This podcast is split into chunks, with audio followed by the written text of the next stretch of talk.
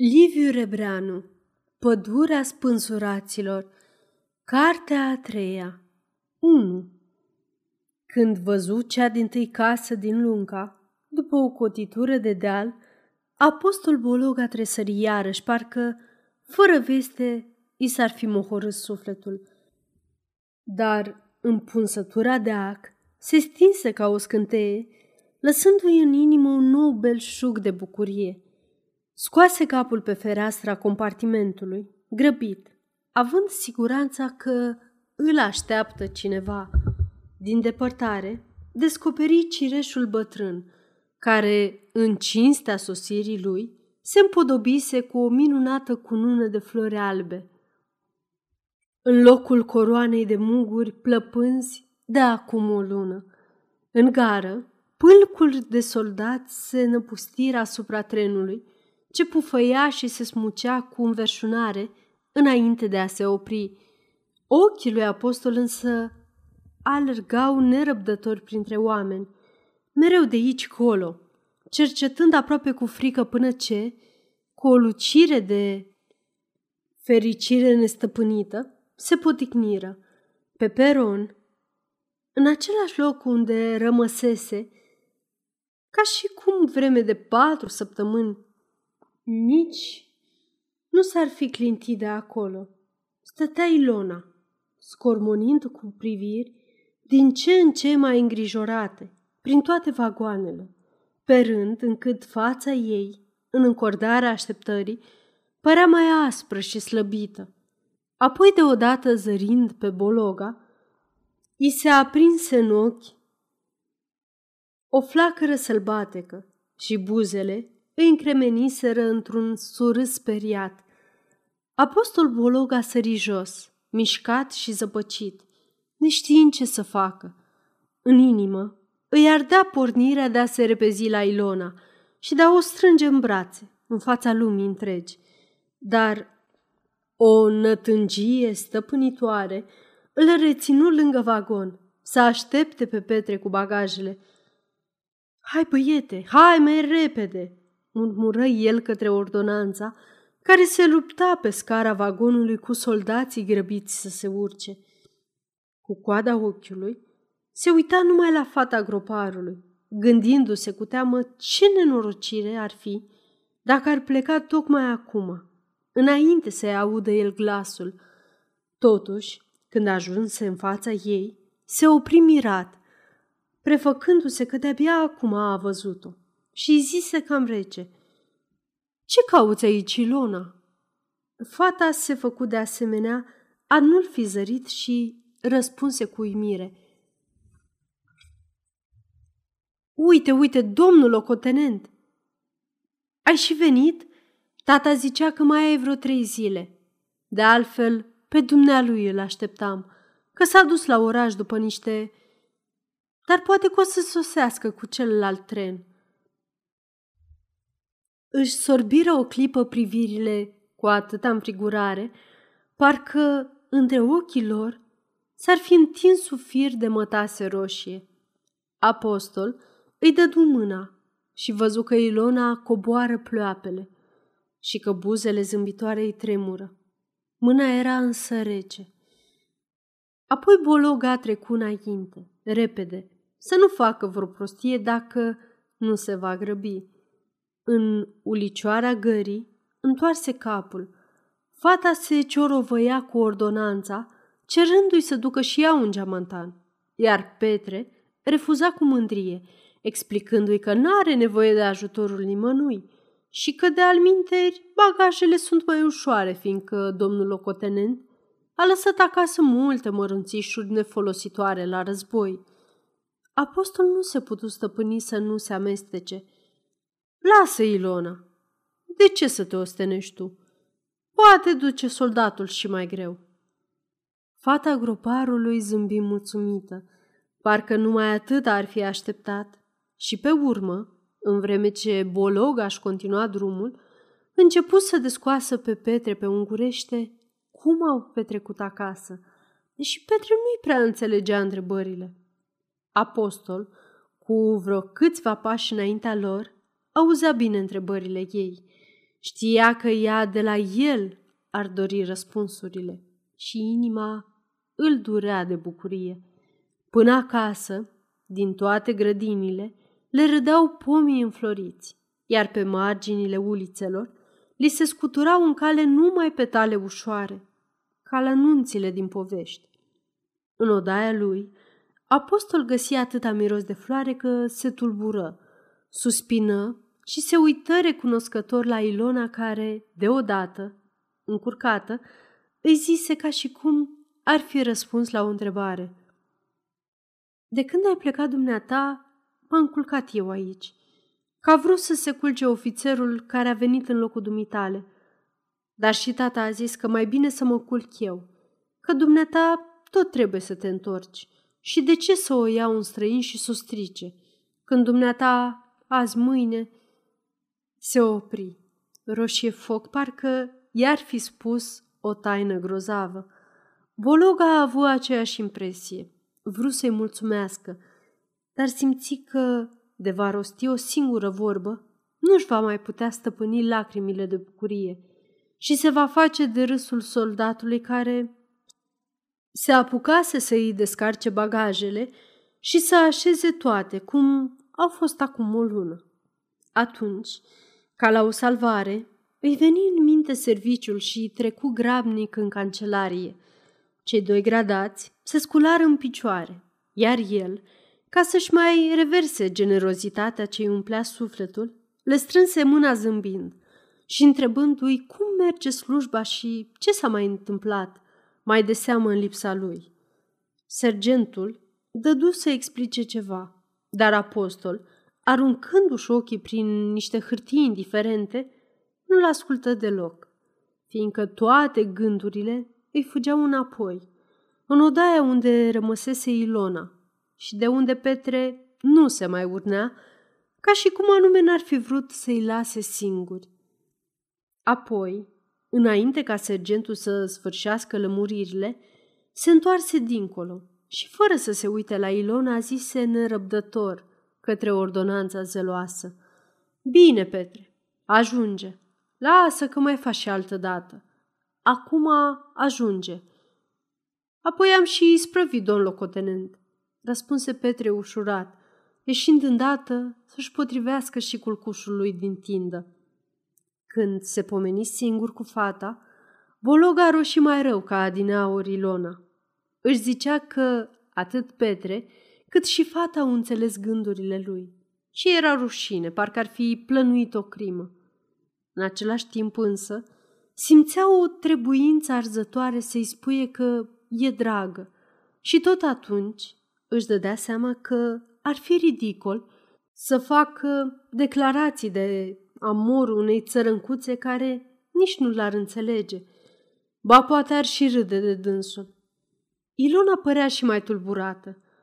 De unde cât a fost și Petre aici, s-a mai mișcat și ea, așezând câte ceva, acum stătea lângă pat, neștiind ce să facă cu mâinile, uitându-se la apostol cu o curiozitate înfricoșată și mai ales așteptând din clipă în clipă să se întâmple o minune. Aceasta este o înregistrare Cărțiaudio.eu. Pentru mai multe informații sau dacă dorești să te oferi voluntar, vizitează www.cărțiaudio.eu. Toate înregistrările Cărțiaudio.eu sunt din domeniu public. În sfârșit, după o tăcere apăsătoare, apostol Bologa se așeză pe laviță, între ferestrele dintre uliță și vorbi deodată cu glas rece și străin, cum ar fi vorbit cu un soldat oarecare. Dar tată tău ce-a mai dres de când am plecat? Ilona se repezi asupra întrebării, parcă ar fi fost chiar minunea așteptată, și răspunse cu o mândrie grăbită și aproape jignitoare. Tata ce-a făcut zici? Apoi munca și necazurile. Ce crezi că e nimic? Că doar avem și noi niște pământuri, ca oamenii de treabă și trebuie să muncim cum putem dacă vrem să trăim. Numai Dumnezeu știe. Apostolul privea și o asculta cu mare luare aminte și totuși nu pricepea nimic. Glasul ei însă cu undulările aspre, ca un cântec sălbatic, îi se prelingea în suflet prin toți porii, i-a lintat toți nervii și în aceeași vreme ochii lui se odihneau pe buzele ei, puțin cărnoase, roșii închise și umede, care se mișcau convulsiv, îndârjite și cu un fel de imputare tainică. Când tăcu Ilona, Bologa se zgudui, ca și cum i s-ar fi rupt ceva în inimă. Îi întâlni ochii și zări acolo înfricoșarea ce se încuibase brusc și în sufletul lui. Apoi, în tăcerea dintre ei căzu ca o izbăvire, un strigăt gros din ogradă și deodată se înviorară amândoi, iar fata, cu glas mai dulce și cu ochii râzători, întrebă, Dar dumneata, ce mi-ai făcut pe acasă? Bine? E frumos pe la dumneavoastră. Ca și pe aici, Ilona. Doar că la noi e mai departe războiul. Puțin mai departe. De noi știu că nu ți-a fost dor, vezi bine. Cum să-ți fie dor? Ca acasă omul? Urmă Ilona, ascunzându-și într-un zâmbet întrebarea. Mi-a fost dor de tine, Ilona, zise apostol, de asemenea zâmbind, dar cu o voce mai groasă ca de obicei, care se silea să coboare în inima ei. Ochii fetei pâlpâiau cu luciri nervoase, în vreme ce buzele răspunseră cu grabă. Vai, Doamne, am avut o presimțire grozavă, ca să te întorci înainte de a se împlini vremea. Și de trei zile am așteptat toate trenurile. Nu știu de ce. Toate, toate trenurile. Toată ziua. Pe fereastra dinspre grădină bătea soarele din asfințit. O fâșie de aur tremura pieziș, peste masă, pe podeaua gălbuie până aproape de ușă, despărțind pe Ilona de apostol ca o punte fermecată. Fericirea tresălta în inima lui, ca niște junghiuri dureroase, și prin creier îi se învârtea în cerc același gând. Dacă Ilona și-ar da seama ce vorbește, i-ar fi rușine și l-ar părăsi. Se sculă brusc în picioare, vrând să o roage să nu plece, deși fata vorbea mereu, cu aceleași străfulgerări ciudate în ochi. Balta de lumină dintre ei râdea și-și oglindea râsul parcă numai în obrajii Ilonei. Atunci apostolul uită de ce s-a ridicat și se gândi cum să treacă el prin pata de soare fără să o tulbure. Și tot gândindu-se, se pomeni ca și pășit în șivoiul razelor poleite și se opri buimăcit, fiindcă și fata se apropiase, ca și cum ar fi ademenit-o cine știe ce putere tainică. Buzele ei se mai mișcau, dar el nici glasul nu îl mai auzea. Șopti răgușit. Mulțumesc, Ilona, pentru că o privea și se vedea în ochii ei ca într-o oglindă. Ridică brațul puțin, parcă ar fi dorit să-i strângă mâna și deodată îi cuprinse mijlocul. Fata se lăsă moale în îmbrățișarea lui, cu o rămășiță de protestare supusă. Vai de mine! Că și dumneata, zău așa! Împreunându-se, buzele lor fierbinți se crâmpoțiră. Cu o patimă furioasă, câteva clipe, apoi Ilona își veni în fire, se smulse ca o șopârlă, își potrivi năframa pe cap dintr-o singură mișcare și pieri pe ușa afară. În același moment, vraja din odaie se stinse ca un vis. Apostol se uită împrejur, cu frică, și îi se păru că s-a trezit într-o casă străină. Pânza de soare rămăsese pe loc, dar avea o melancolie de amurg în sclipirile ei tremurate. Pe urmă, toată odaia se umpluse parcă numai cu gândurile lui, ca un stol de păsărele scăpate dintr-o colivie. Ce înseamnă romantismele astea caragioase de licean amorezat? Își zise cu o revoltă pe care o simțea el însuși falsă și care totuși credea că o să-i mulcomească părerea de rău ce îi se grămădea în inimă. Atâtea mofturi, atâta zbuciumare pentru... În vremea aceasta însă, în altă parte a creierului, îi fierbea întrebarea tot mai ațățătoare. Unde s-a dus Ilona? Își alunecă mâinile prin părul castaniu, ca și cum ar fi încercat să-și ostoiască gândurile. Apoi se apropie de fereastra stângă, să-și mai răcorească sufletul privind afară. O grada era îngrămădită cu uluci și peste drum, într-o grădină, albeau pomi înfloriți, înviorând înserarea.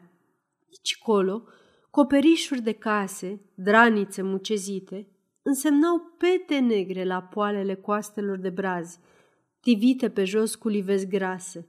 Lângă poartă, răzimat de uluci, stătea un infanterist foarte mușdar și zdrânțuros, cu casca pe ceafă, cu o mutră păroasă de maimuță, vorbind cu cineva din tindă, vesel și mulțumit și arătându-și mereu dinții albi, lucitori. Privirea lui apostol vrut să-l ignoreze, dar inima lui întreba, cu cine vorbește infanteristul? Era sigur că tăi făsuiește cu Ilona și fața ei se strâmbă de mânie, aproape fără să-și dea seama. Soldatul îl zări în fereastră și deodată îi se stinse râsul și dinții cei albi se ascunseră într-o seriozitate puțin speriată.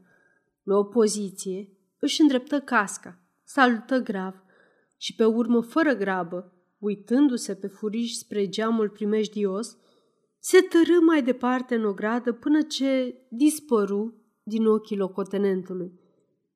Adică ce-mi pasă mie cu cine a vorbit bădăranul, chiar dacă a vorbit cu ea? Răspunse Bologa întrebării care îi tot sfârâia în minte. Am să ajung de râsul lumii cu asemenea... Adăugă apoi nervos, așezându-se iarăși pe laviță, unde stătuse adinaur când fusese și Ilona în odaie. Căută să se gândească la altceva, dar simți că nu e în stare, iar în fundul inimii auzi un glas limpede. Ilona mi-e dragă. Apoi nu se mai împotrivi glasului și sufletul îi se însenină și îi se umplu de o nouă bucurie, mare, ademenitoare, în care Ilona întruchipa toată lumea. Și el se lăsă în brațele acestei bucurii cu sfială și uitare de sine, ca o fecioară în brațele primului iubit. Avea impresia că inima îi se topește încet încet, răspândind în jurul lui fiori de dragoste. Amurgul cenușiu ploua pe geamuri, printre mușcatele somnoroase, învăluindu-l într-o rețea de fericire. Într-un târziu, se smulse din ispita visărilor. Își puse chipiul și ieși. În ușa tinzii, infanteristul murdar stătea mereu de vorbă cu un artilerist în capul gol, iar Bologa văzându-i se bucură. În tindă se mai gândi la Ilona, dar nu se opri și nici nu o căută din ochi. În o gradă de asemenea se gândi la ea și totuși nu întoarse capul. Răcoarea amurgului parcă îl dezmeticea dintr-o beție.